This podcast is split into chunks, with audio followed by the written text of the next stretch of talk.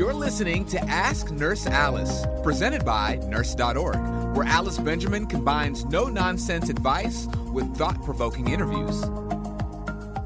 Hello, friends, and welcome to the Ask Nurse Alice podcast, the show where we talk about anything and everything nursing and healthcare related. I'm your host, Alice Benjamin, clinical nurse specialist, family nurse practitioner, and chief nursing officer at nurse.org. So, um, you may notice we're doing something a little bit different. And what we're doing now is we are actually incorporating more of your questions. You guys like will message me through Instagram, through Facebook, through Twitter, or send an email or through nurse.org. And you guys have these questions. You guys actually have really amazing questions. And I try to get to many as many of them as possible. Um, and we thought, you know what, these would be great questions to share with others. I mean, I respond to you guys directly, but you know, let's share these questions with the larger audience. And so I want to, you know, do my best at keeping the identity of people anonymous, but sharing the content of their question is going to be great for everyone. And they said, Hi, Nurse Alice. Um, I've been a nurse for two years working on a med surg unit. And I'm just starting to get more comfortable with patients, but I get frustrated with all the call lights going off. Um, I can't be in all these places at one time. Like it's crazy. Uh, yet some of my performance as a nurse is evaluated like based on my responsiveness.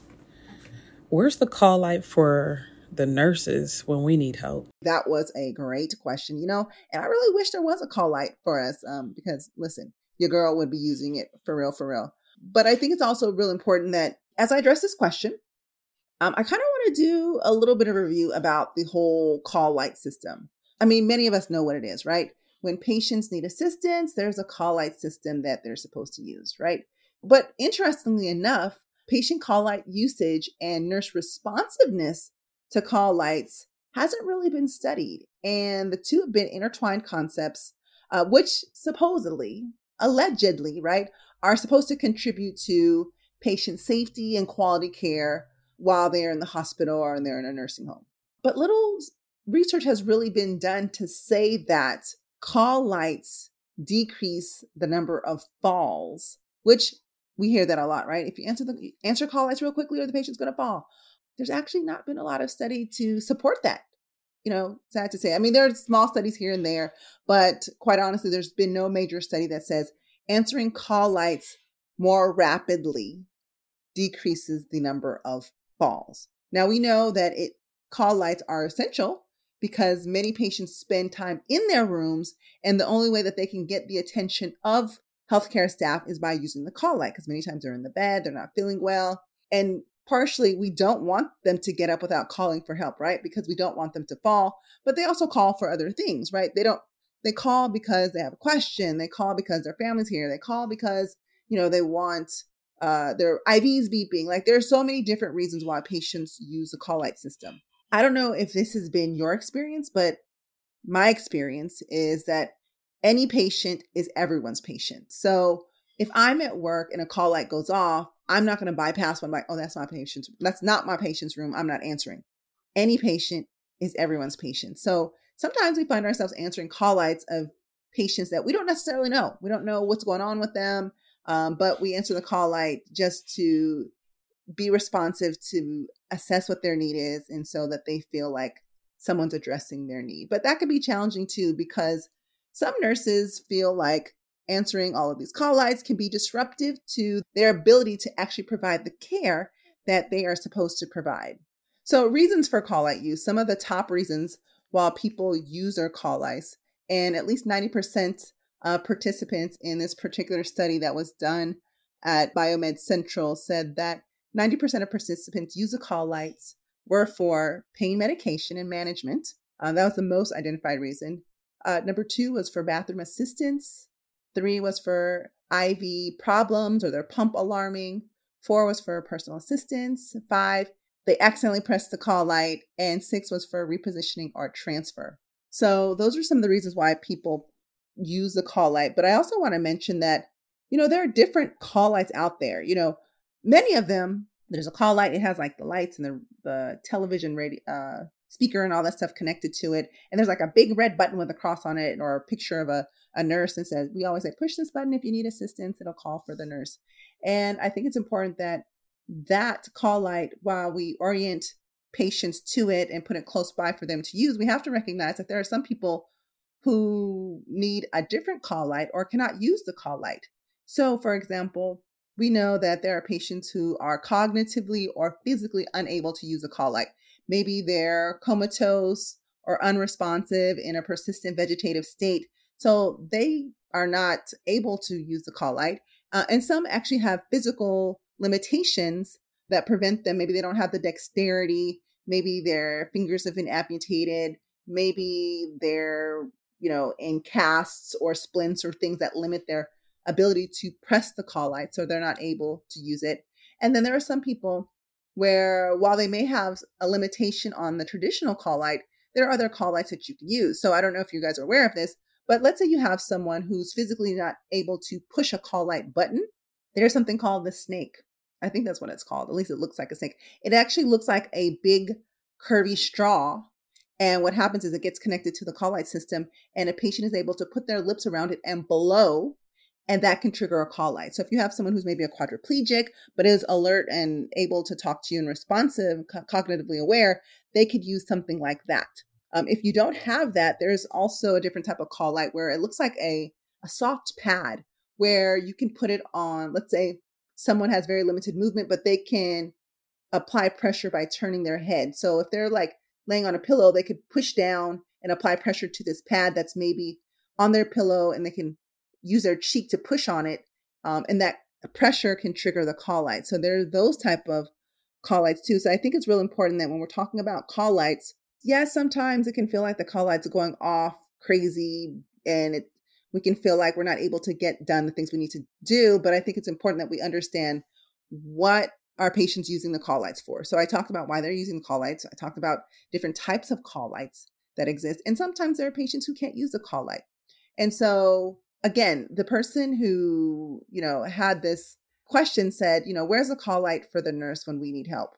We don't have a call light, unfortunately. And sometimes we can go to work, it could be very busy on our unit, we could be short staffed, we can have very just needy patients that day. Maybe a lot's going on and it feels like the call lights are going off and we can't turn off the call lights. Let's just be clear about that. You can't turn off the call lights and you can't ignore the call lights. Although sometimes when it comes to call light responsiveness, it can feel like to the patient that we're ignoring them. Now, listen, sometimes I've been able to answer a call light real quick, fast, in a hurry, like less than a minute, boom, I'm there. There are other times I've actually been with another patient and I'm not able to answer a call light. So, most systems allow for the call light to go when the patient triggers the call light. There is usually a light above the door that goes off.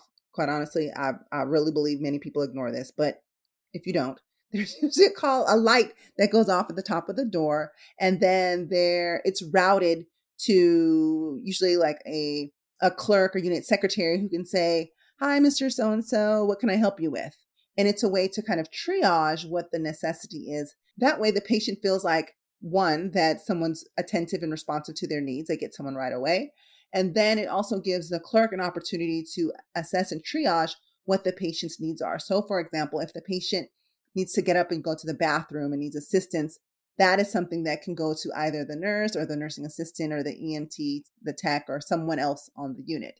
If it is more of a medication or IV issue, then we know that the nurse needs to be the one to go in there. Or they might say, you know what, I really want to talk to the doctor. Um, that's an opportunity for the clerk to say, you know what, I'm going to let the nurse know and that you want to speak to the doctor, and we'll find out when the doctor is coming and we'll let you know. So there's an opportunity where maybe in that situation, no one actually needs to come to the room, but we can address their need and further investigate and get the answer that they need before going in. So, you know, doing that has been very helpful. And now some places have Vocera, where it's like literally you're wearing it around your neck. Sometimes people have earpieces, but you have Vocera to kind of help you with this as well. So we can communicate more quickly and triage the needs of patients and get to those patients sooner who might have higher priority needs. Perhaps you have someone who needs to go to the restroom. You know absolutely that they're a fall risk because they have a broken leg or something like that, and they actually need someone to go in right away. But sometimes when someone says they need to go to the bathroom, you may know that, okay, you know what? They're pretty steady on their feet. PT worked with them. They may be okay to go to the restroom by themselves. But the key point there is that you know your patient. So even though we don't necessarily have a call light for ourselves, I will say this. Sometimes we're short staffed and we don't have enough people to go in there. Um, sometimes we have multiple things going on at one particular time, and that can suck. Um, so it's really important that you know your patients and that you're able to, knowing your patients, you'll be able to triage what their needs are. So, like, for example, what I would tell someone is, you know, when upon arrival on your shift, get a good report and get to know your patient. You know, early on the shift, go in, assess your patients, talk to them about what the plan of care is going to be, ask them if they have any questions. And this is also your opportunity to make sure, because again, a lot of this, some most people say you got to answer the call light real quickly because you want to prevent them from falling. But there are other reasons why people push the call light. So this is your opportunity to make sure that the bed is in the lowest position, the call light's in within reach, the table the patient table is close by with maybe refreshed water, snacks, or whatever they need to snack on. Um, it's also an opportunity for you to assess their pain and their toileting. So if they need assistance and you're there, you can help them right away. And then also while you're there, manage things up. So as you're talking about what the plan of care is going to be, let them know I will be back in a little bit later um, to give your meds and treatments. I'm going to do an assessment and say hello to everyone and get everyone's plan of care, you know, discuss the plan of care with everyone. And then I'll come back um, with medications and treatments, and I will check on you then. But if you're asleep, just know that I'm not going to wake you up while you're sleeping because there are some people that'll say that no one ever came in my room, no one ever checked on me, but this is a patient who was asleep every time you came in, right? So if you usually if you do something like that and you manage up, patients can be less likely to actually push the call light because they know that you're coming back. And here's the thing though, once you do that, arrange your care. So, like, let's say you've done all your assessments, you got meds, some IVs to hang, treatments to give, and stuff like that. When you go into your patient's rooms, well, let me say this. One of the things that I found that works well with me is I assess who has perhaps like the more timely or greater need, or like who, like, for example, let's say I have a patient who has a trach and periodically needs to be suctioned, and then I have someone who's alert and oriented, but might need some help to go to the bathroom. Well, I'm going to prioritize airway, honestly, right? So I'm going to see my patient who has a trach, give their meds, treatments. I'm going to take the opportunity to assess if they need to be suctioned at that time. I'm not going to wait for the patient to be pushing their call light before they call me in to suction them because sometimes you don't know if a patient needs to be sucked. You don't just, let me answer this. How do you know your patient needs to be suctioned? Are you waiting for them to be coughing, coughing, coughing sputum out their out their tracheostomy? Are you waiting for them to desaturate? Are you waiting for their respirations or their heart rate to go up? Are you waiting for them to look uncomfortable and look like they can't breathe? No.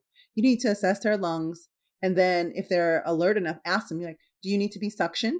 I want you to, and if they said no, not right now, say, okay, well, I want you to take a couple deep breaths and cough for me real quick and see if you can might be able to immobilize anything. And if you can, say, you know what? it might be a good idea to suction you right now. How about that? What do you what do you think? But at least they know that you're assessing them and that they feel cared for. And then you know what? You're in there. Let's take the opportunity to suction, and you can get that done while you're there. Um, and then again, you know, manage up. Say, you know what? I've given all your meds. You've been suctioned. You need to go to the restroom. Okay, no. How's your pain? Okay, pain is comfortable. Okay, great. Let's get you repositioned for comfort. Everything's close by. I'll be back in a little bit to check on you. Again, if you're asleep, I'm not going to wake you up. But if you do need something before then, please push the call light. Never discourage someone from pushing the call light and never make someone feel like they're a burden for pushing the call light. Guys, please, please don't ever do that. But after I've seen that patient with the airway, then I'm going to go see the patient who is going to need the next amount of help. And usually those that are the most independent, I usually see them last, right? It's not because I don't want to see them, but it's because I may need to address some of these more basic hygiene functional needs in people who need more help than those who are independent. So then I'll go see the patient who, you know, who maybe has a broken leg and needs help to go to the bathroom. Give their meds, give their treatments, and then, you know, say, you know, I'm here with you now. You know, I'd like to help you to the bathroom and maybe we can try some toileting. Let's get you up out of bed. A little exercise gives me a chance to assess your, you know, your um, ambulation. So it gives me some information to report to the doctor you can word it a, a little differently, right? Word it, word it to work, y'all. Word it to work. Okay. But you're in there. Let's get it done. And then have them go. Right. And then great. You're getting so much information from their ability to walk. You know, are they dizzy when they stand up? They've helped to go to the bathroom. Maybe they've had a bowel movement, you know, but get them comfortable, get them you know, hygiene, get them back in the bed. Say, you know what? I've given you your medications. I've given you your treatments. I've gotten you to the bathroom. You know, water's here. Snacks are here. Is there anything? Eh, how's your pain? Is there anything else I can get you right now? Any questions? When you manage up, when you assess those things, it makes them feel heard and cared for. And when you say, okay, well, great. Now that I've got you settled for a little bit, I'm going to go check on some of my other patients, but I will be back to check on you. But if you're asleep, I won't wake you up. Okay. But just want you to know that I will be checking on you. All right. All right. Say it with a smile, y'all. Say it with a smile because patients love that. They want to feel like you're being attentive and they're not a burden. Okay. So once you do that, then you go to the next patient. And I have found that has been one of the saving graces for me when it comes to patients and call lines. Now, mind you, these are the patients that I know of and that I can take care of. So obviously, my group is squared away. But if all nurses did this, then it could likely overall limit all the call lights on the unit, right? So you wouldn't necessarily be having to race and run and answer someone else's patient's call light. And then you're like, hi, how can I help you? And not know anything about the patient. So assessing your patient managing up and anticipating their needs is going to be one great way on how to minimize your patient on the call light. Now, will it eliminate it? Absolutely not. But will it minimize it? Absolutely. And your patients will feel attentive. And even if they do push the call light, and let's say you're not able to get in there for five minutes, 10 minutes, at least they know that you're someone who comes in and addresses all of these key basic needs and functions and stuff like that, they'll understand that, okay, you didn't just not come in because you're being lazy, you don't want to take care of me, but you're probably very busy because I know every other time you come in, you're asking me, do I need all these things? You're making me feel heard, you're making me feel comfortable. So there'll be a little more grace because we all have had those patients, right? They're like, oh, the nurse didn't answer my call light for 30 minutes. And then you go back and look and you're like, sir, it was 15. Stop over exaggerating because there are patients that are like that. There definitely are patients that are like that. Now, it sounds like the nurse who sent this inquiry in is having a lot of call lights happening, right? I have to be honest. Times where I've seen this happen the most, even in myself, if I've started my shift on the wrong foot and I've not done these things that I was just telling you to do to minimize your call lights, I find myself running around with like a chicken with my head cut off.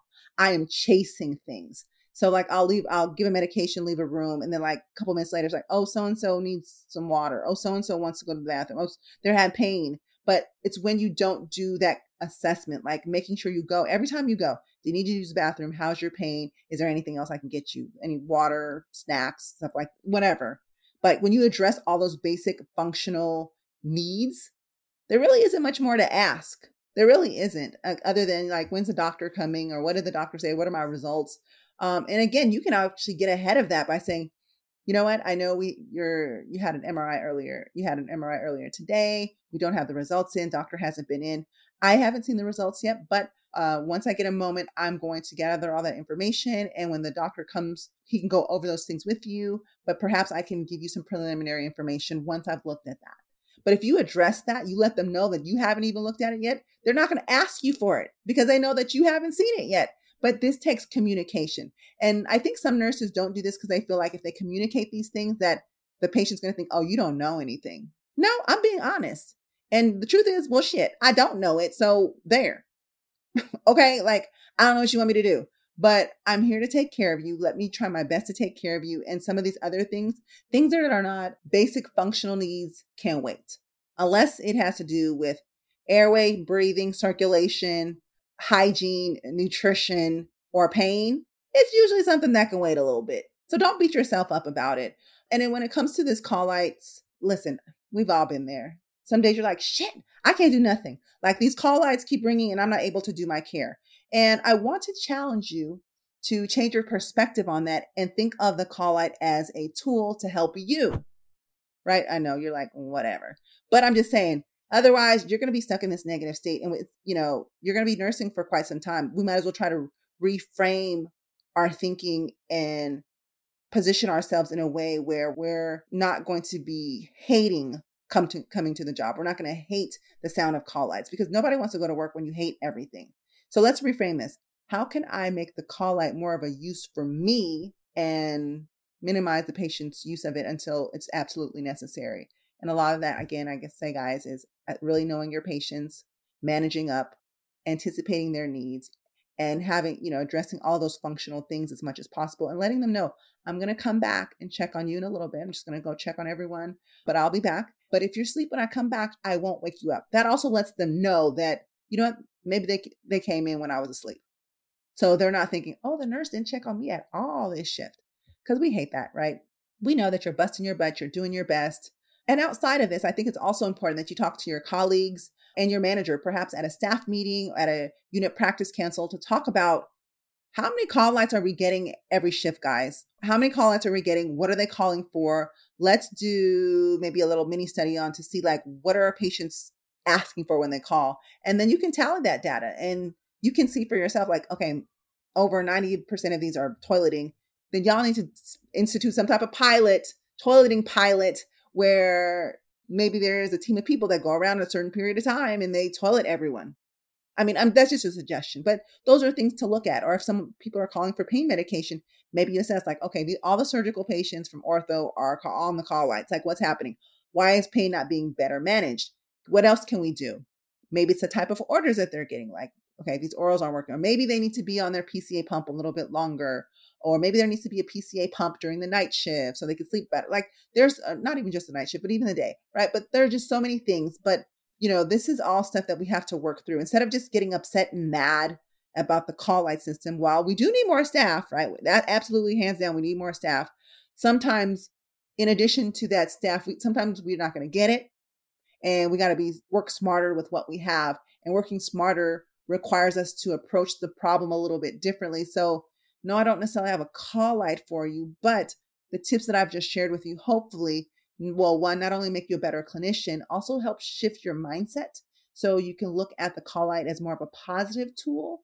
And hopefully this can, you know, inspire some projects on your unit to assess like, why are people on the call lights? What can we do better and use it as your unit project. I know everybody got a unit project. As you're trying to climb the ladder from CN1 to CN2 to CN3 to CN4, everybody's got to do a project. It looks good on your evaluation and something that's productive and can actually help not only your patient care, but maybe, hell, maybe you can use it for school.